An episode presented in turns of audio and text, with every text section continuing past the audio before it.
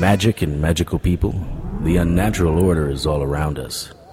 There are white witches, black witches, demons, vamps, werewolves, shapeshifters, ghosts. It's a protoplasmic party of creature features out there. But unless you know where to look, you won't find them. I know where to look. My name is Harry Strange.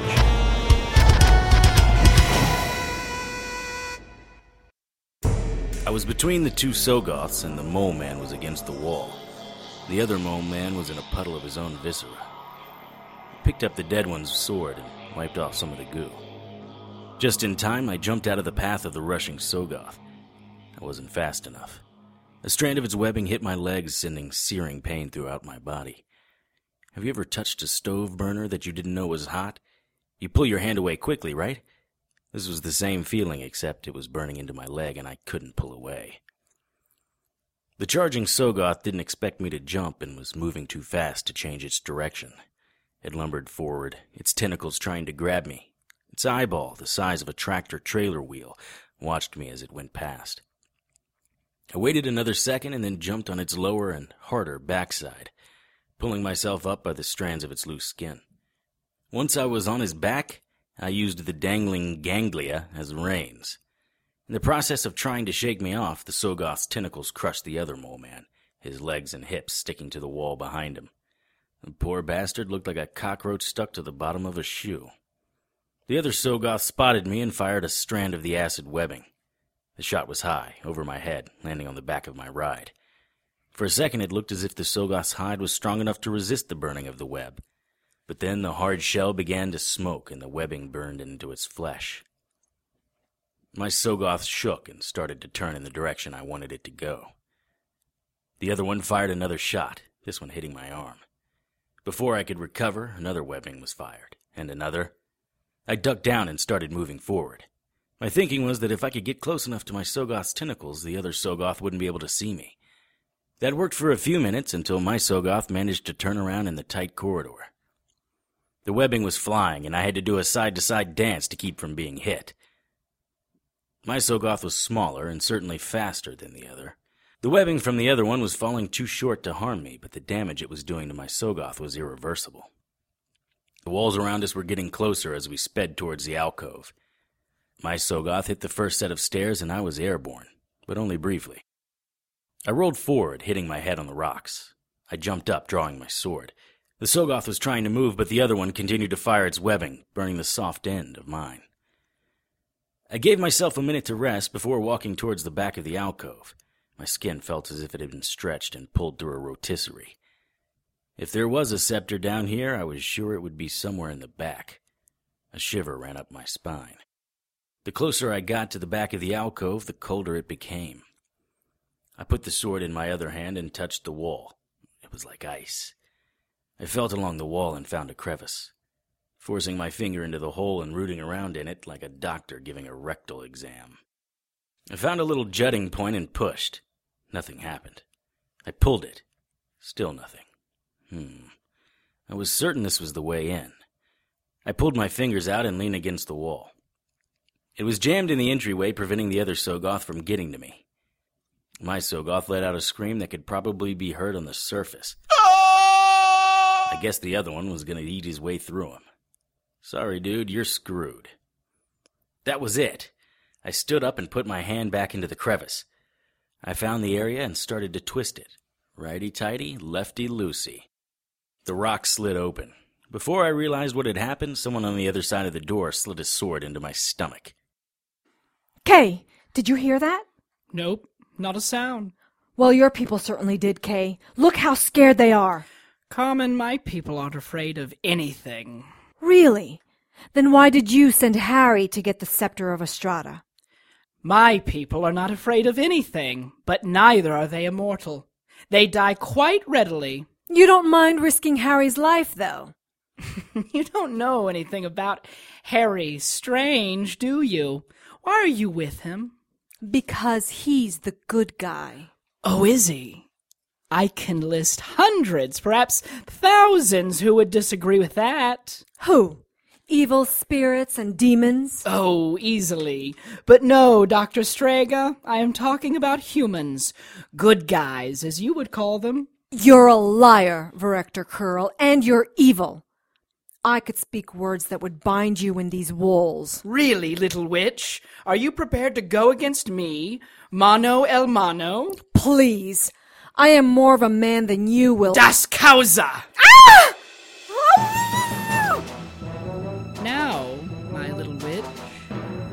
Only one bound here is you, and what a tasty binding you are.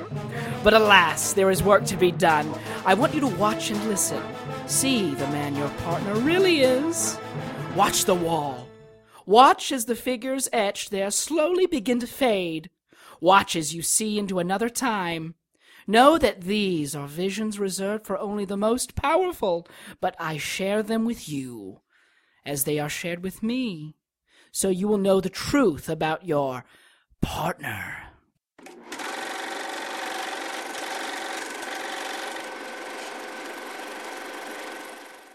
I'll see what I can come up with, Mr. Wolf. Thank you, Mr. Strange. I trust you to maintain the utmost level of discretion. My employer would prefer this be kept between you and I. Discretion is my middle name. New client, Harry? Yes, Mr. Jonathan Wolf, a familiar of the Philadelphia Lupos. Philly, cool. Who are the Lupos? One of the oldest werewolf families in Philly. That dude was a wolf. No, he just works for them. He's the face of the family. What is he doing all the way up here? It seems that Mrs. Lupos might have a boyfriend up here. Mr. Wolf hired me to find out if it's true. Why would it matter? I mean, wolves are polyamorous by nature. Well, only if the alpha wolf says it's okay. But that's only in their wolven form. When the wolves are in their human form, normal relationship rules apply. Why can't we love everyone we want? We can if everyone's cool with it. Otherwise, we have a moral code that defines our lives. Whose morals? I mean, why can't I have a husband and a lover? Well, when you get married, you promise to forsake all others. Those words will not be in my vows. Good luck finding a guy who'll be okay with that. I'd love to stay and discuss the value of open relationships, but I need to head to the shore. Tonight? It's getting late. It's not that late. The full moon starts tomorrow, and I'd rather not sneak up on werewolves while they're howling at the moon. Tonight they'll still be in human form. Okay. Please be careful. Careful's my middle name. That's not what you said last night.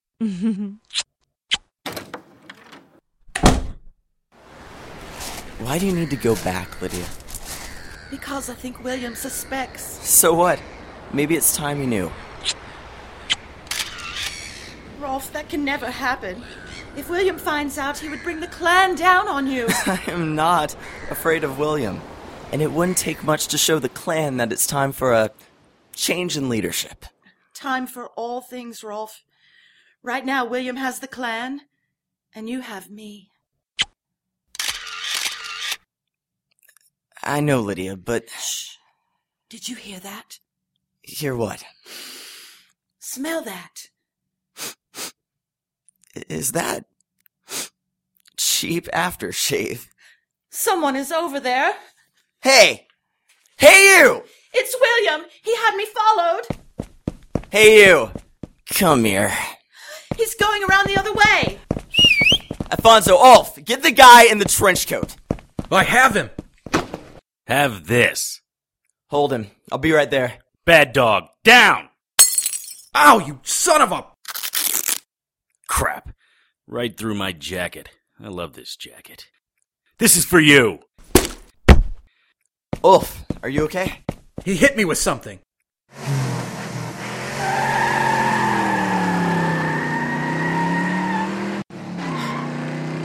Damn it. Don't worry. I have his plate number. Harry. What? Get off of me! Whoa. Easy, Harry. It's Luna. Luna, what time is it? About nine. You didn't come home last night. You fell asleep in the office again. Your shirt is torn. Is that blood? Probably. Is it yours? Probably. And that doesn't bother you? No. Probably just scraped up against something. I need a shower.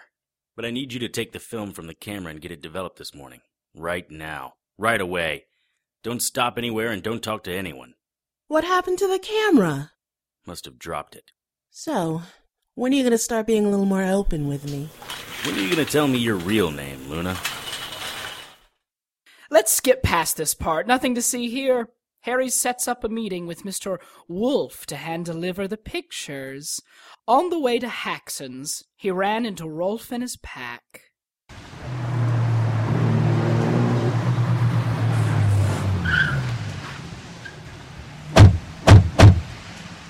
Well, if it isn't the bad dog crew.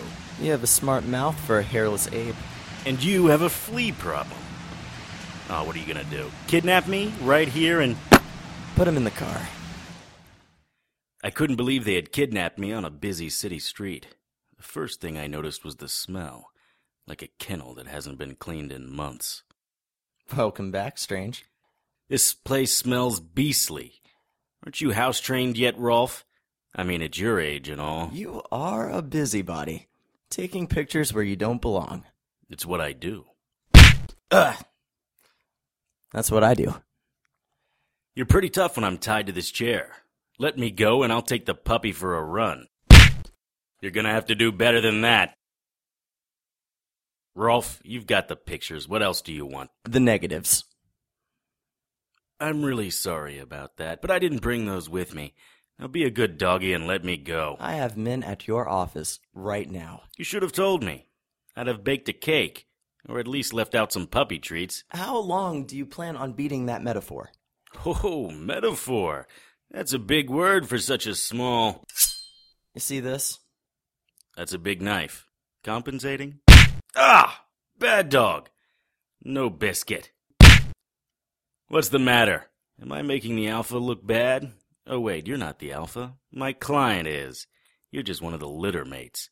Kind of a scrawny one at that. I bet William is going to be really angry when he finds out. What do they do to wolves who refuse to keep their place in the clan? I remember now. The rest of the pack rips them apart. I think it's time to find out if the rumors about you are true. What are you going to do with that knife? If I cut off your ear, will you just grow another one? Something like that. But it'll hurt like a son of a bitch, won't it? what are you laughing at?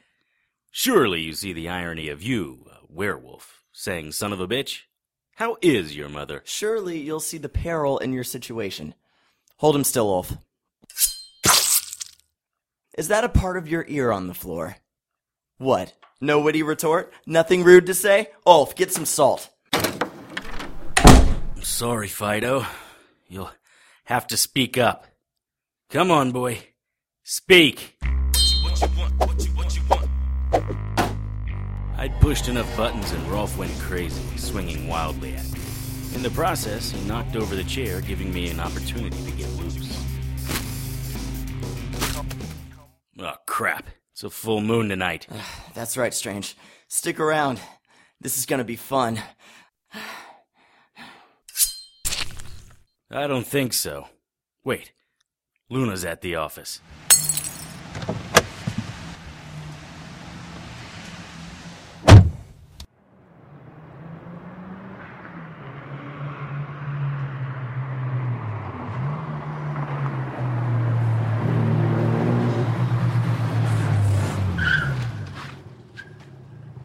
Luna's alone. I have to get to her.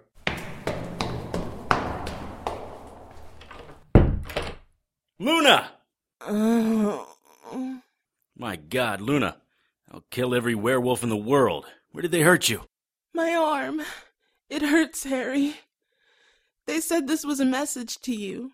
They said next time you should mind your own business. What did they mean? Shh. I'm so sorry, sweetie. They were werewolves. Your arm doesn't look too bad. It's more blood than anything. I have to see the wound. I'm gonna take off your shirt. I appreciate your enthusiasm, but I don't think I'm going to be much fun. you were attacked by a werewolf, remember, Mr. Wolf? The Philadelphia werewolves? You mean like in the movies? Sort of. Will I die? No. Will I become one? There's been a truce for hundreds of years. That's what keeps the wolves from being hunted to extinction. This, what they did to you, has broken the truce. It'll be open season on both sides. Human and wolf will die. It'll be a bloodbath that's likely to set off a war between humans and all unnaturals. What will happen? The Order will have to respond to your attack, which will start a war of biblical proportions. The wolves will be first, but the vamps will join in. The various races of demons, sensing opportunity, will attack the humans and the supernaturals. Angels will attack the demons. Innocents who know nothing of naturals and unnaturals will die. It'll be Armageddon. Can you stop it? Harry, can you stop it? There is one solution. What? Oh, I'm not feeling so good. My arm is burning. My stomach feels like it's pulling apart. The moon is getting higher. You're starting to change. Please, Harry. Help me. Luna, no one can know what happened here. What do you mean? I'm sorry, but you can't change. The humans aren't ready for Armageddon. You have a cure? Valerie. What? My real name. It's Valerie. Thank you. Thank you, Harry, Why are you thanking me? for being. Das Kasana. He broke her neck, little witch. Think on that for a while.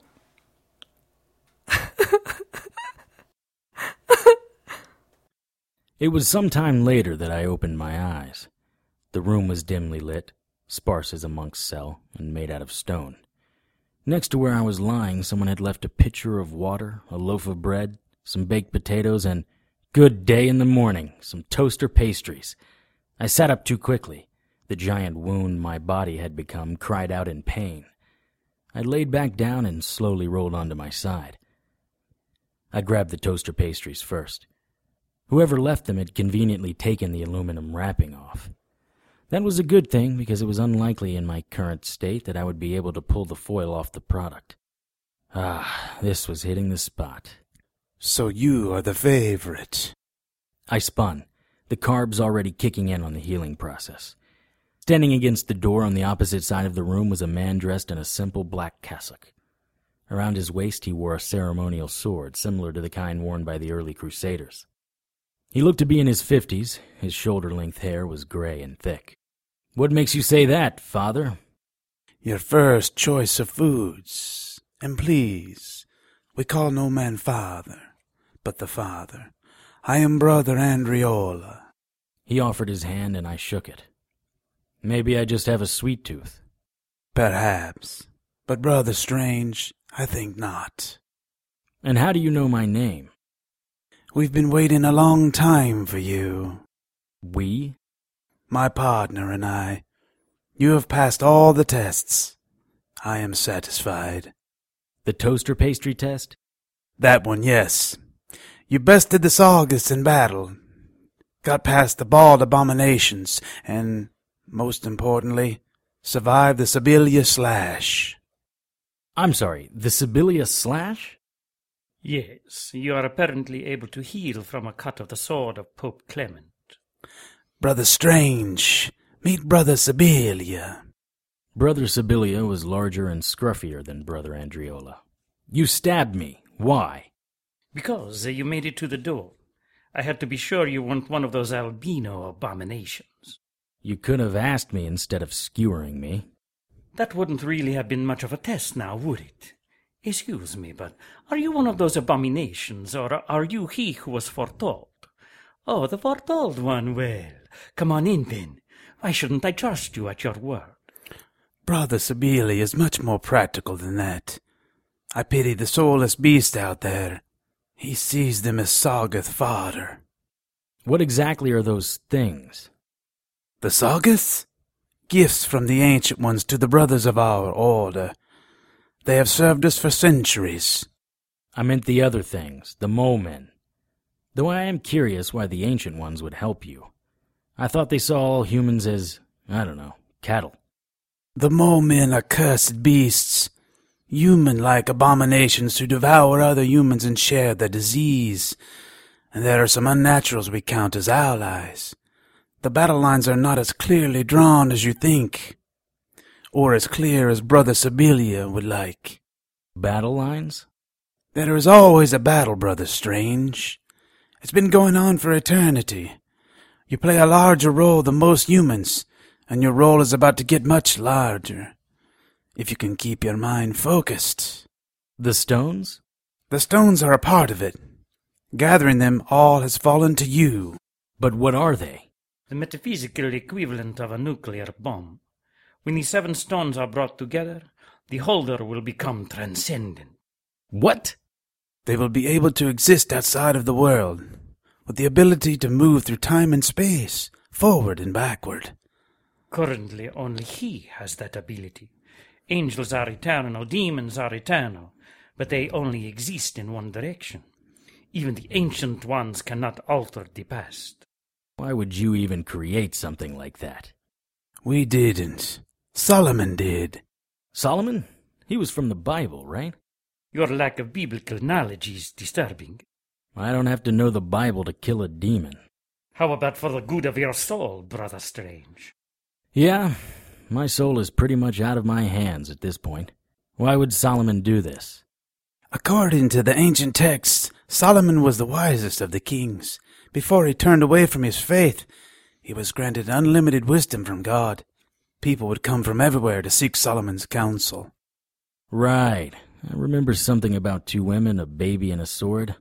Brother Andriola, perhaps I should stab him again.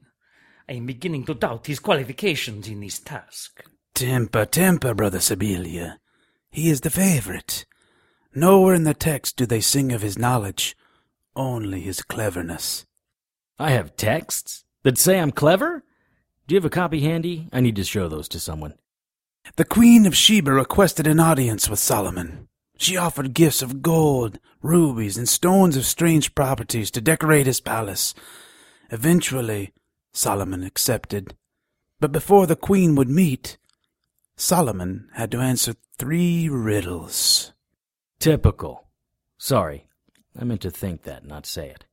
Your flippant attitude is becoming tiresome, Brother Strange. I would ask that you refrain from any more cracking wise. It's at this point where the ancient texts diverge. The most likely story is that Solomon and the queen had carnal relations. The queen bore a son whose lineage would eventually rule when Ethiopia became Christian. As a gift for the child, Solomon ordered a special scepter created from the gifts of the queen. When the stones were brought together, Solomon became transcendent. He became godlike. And he turned away from God. As punishment, God destroyed Solomon's kingdom and sent angels to destroy the gift. The stones were shattered and sent out among the earth to be forgotten. But something that powerful can never be truly lost. Our order has held three of the stones for over two thousand years. If these stones are so powerful, why didn't the angels just take them back? We don't know. Unlike some, we have very little contact with angels. Our task was to guard the stones. Now as the war nears, your task will be to return the stones. Return them? To whom? And why would the Order give me these stones? We didn't really part on the best of terms. We don't know. The texts don't say. Only that the favorite, the foretold one, must return the stones. And as far as why, because that's what the texts command. That's a little melodramatic, don't you think? Brother Strange, imagine me peeling your skin back like an orange peel. Then imagine that as it grows back, I pour grain alcohol with salt on each layer. Then once it's grown back, imagine me doing it again and again for eternity. That is just the beginning of what it will be like for humanity if the stones fall into the hands of the enemy. And who is this enemy? The same enemy it's always been. Over the years, I've fought vamps, werewolves, demons, evil brides, a host of poltergeists, those beasts outside, a mole man, and their skeevy little leader. And I've lost count of how many Bosch nightmares. You're gonna need to be more specific than that. Call them what you will, but they all spring from the same source. The fallen one. The ancient ones. Take your pick. So now what? Now we give you the stones. Just like that? It was written that you would come. Our job is done. And the scepter? You still don't understand, do you? The stones are in the scepter. That's why. What did you call him? Mr. K? Wants the scepter so badly. Brother Sibilia, please. Brother Sibilia reached into a trunk that was on the floor beside him.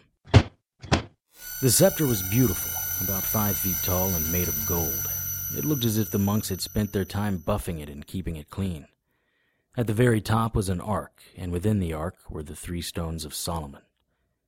As Brother Sibilia moved the scepter, the stones caught the light and refracted it in uncountable directions. I took the scepter in my hand. It felt as if it were alive. I could feel heat and movement from within. The scepter seemed to resize itself to fit in my hand. I've done things that most humans couldn't imagine, but at this moment, none of those things could compare to the power I felt in my hand. And this was only with three of the stones. I knew that I could go anywhere in the world with just a thought. Brother Strange! Whoa. I dropped the scepter. That's mystical. No, it's evil and seductive. The holder of it must be very careful not to be seduced by its power. Remember, favorite, this is not a tool of the holy. It is a tool of the other. Even the best intentions were used for the purpose of the fallen one. We kept it wrapped in this, part of the cloth from the shroud of Turin. The scepter's power is no match for his blood. Brother Sibilia took the scepter and wrapped it in the shroud and handed it back to me. It is your responsibility now, favorite. Mind it well. Just like that. Unless you want me to stab you again, just to make sure. No, I think I'm good with the whole stabbing thing. I turned towards the door when it occurred to me I really didn't have any idea how to get back to the surface, or, more importantly, to Carmen. I turned back to the brothers, but they were gone. Only dust remained where they had stood.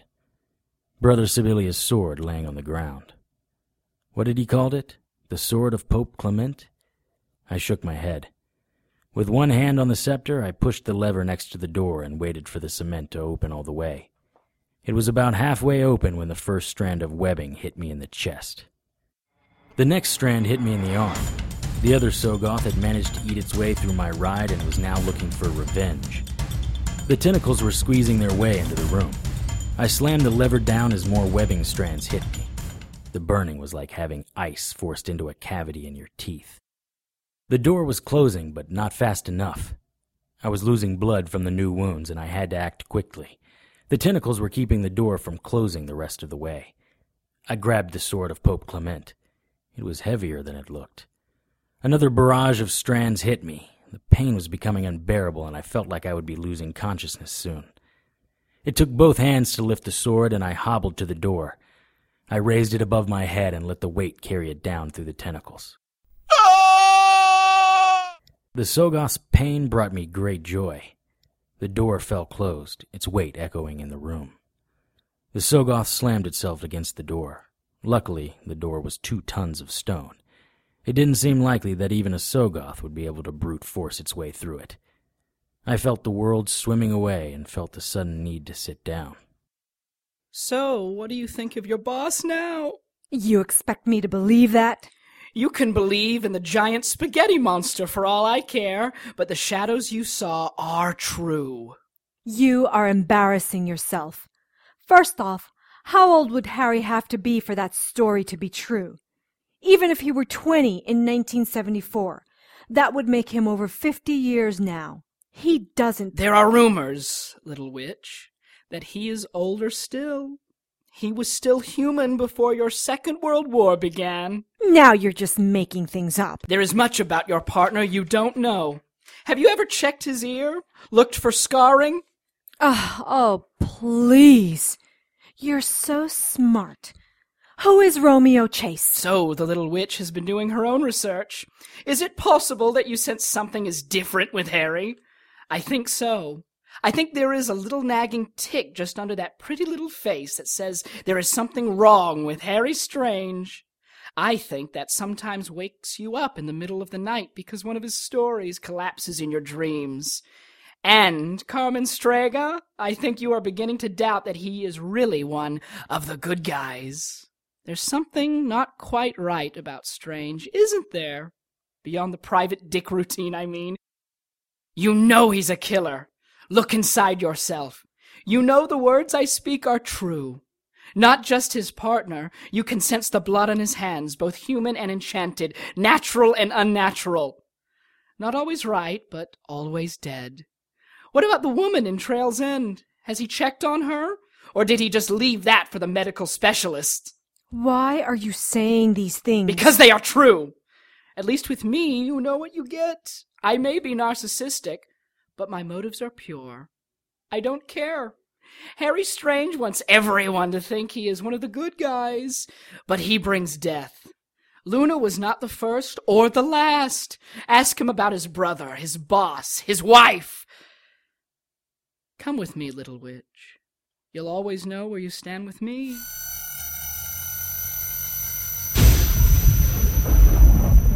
Harry! Get away from her, Kay. Well, bravo for the dramatic entrance, Strange. We were just talking about you. You have my scepter. Excellent. Carmen had pulled away from Kay and was almost to me when Scarface the Mole Man grabbed her.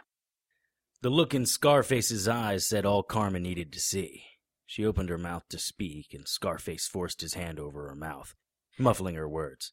Just stop. Scarface looked at Carmen and then at Kay.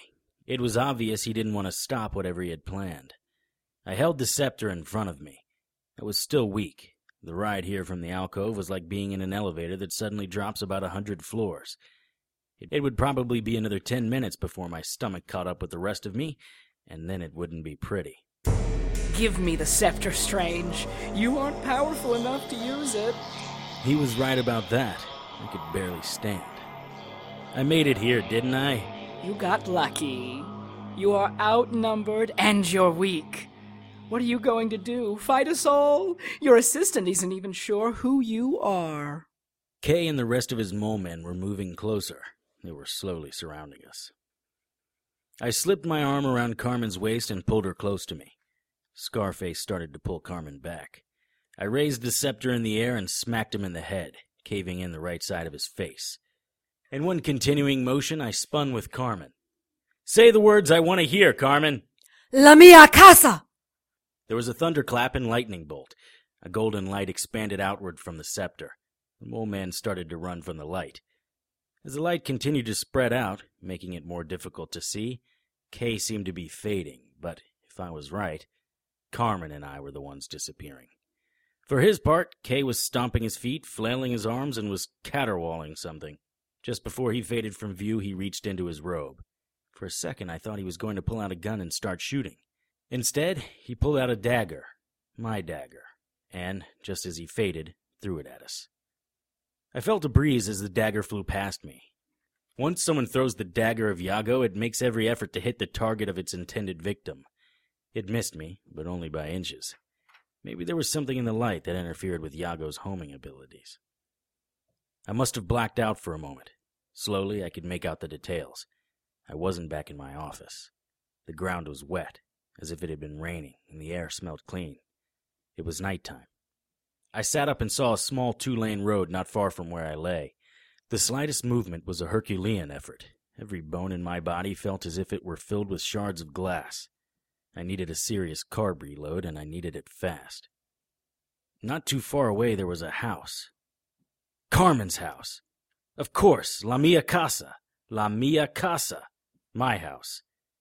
Carmen had told the scepter to take us to her house. I turned to tell Carmen that we had made it home, and I saw blood. And the dagger. I don't know if Kay had been aiming for Carmen, but he had hit her. Blood was seeping out of her side, and she looked deathly pale. My dagger stuck out of her ribs at an obscene angle. Carmen, can you hear me? Carmen! Honey, please. I just need to get you inside. You gotta work with me. Don't let me die, Harry. You're not going to die. I promise you. Don't want to be like Luna. What? Luna? My old assistant? What do you know about her? Carmen didn't say anything. It was a long time before she took another breath. I tried lifting her, but it wasn't any good. I couldn't move her. I could barely move myself. I looked around for something to put on the wound. Direct pressure. I needed to stop the bleeding. I took off my shirt and pulled the dagger out of her. She moaned a little. I would have been happier if she had screamed. Blood came out of her mouth. I was getting desperate. I needed something to stop the bleeding. I felt around in my pockets and found the cloth of the scepter. Couldn't hurt. I put the cloth over her side. At first, nothing happened. There was a sizzling sound, followed by the smell of burning flesh. I wiped the wound with my shirt. The wound was gone. I blacked out. It was still night when I woke up. Carmen's breathing was rough, but regular. I was still weak, but able to stand. It took me about 15 minutes to carry Carmen to her house because I had to keep stopping to rest. The door was locked.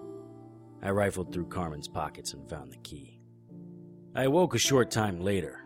I raided Carmen's refrigerator and cupboard for anything carb related. Carmen was a healthy eater, but I was still able to find some guilty pleasure food. After I ate, I made a trip down to Carmen's workshop for some supplies. I came back to the living room. Luna. What had Kay told her? How had he distorted the truth? How did he even know about her? Wonder if he told her how many werewolves I let live or just about the ones I killed. There was some writing paper on the desk that I used to write Carmen a note. I walked over and listened to her breathing. It was better. Then I kissed Carmen on the forehead and headed out into the night. Tonight's episode, Harry Strange 110, The Toaster Pastry Test, was written and directed by Tony Serecchia and produced by Brian Ahern. All material is copyright by Tony Serecchia and used with his permission. Featured in tonight's cast were Kellen Stennett, Sylvia Galan, Joe Roche, Shawnee Miles, Matt Nix, Margaret Hollis, Ray Saltrelli, Jason Tyler, and Dennis Coburn. Harry's theme music was written and performed by Lance Haugan and is copyright by Lance Haugan and used with his permission. Contact Lance at his email, h-a-u-g-a-n-l at yahoo.com. Incidental music was written and performed by Kevin MacLeod and is copyright by Kevin MacLeod and used with his permission. Visit Incompetech.com for more of Kevin's music. Visit HarryStrange.com to keep up with the latest news and information on everyone's favorite private investigator. Send your questions, comments, and suggestions to producer at HarryStrange.com. For the Harry Strange radio drama, I'm Joanne Pruden. Good night.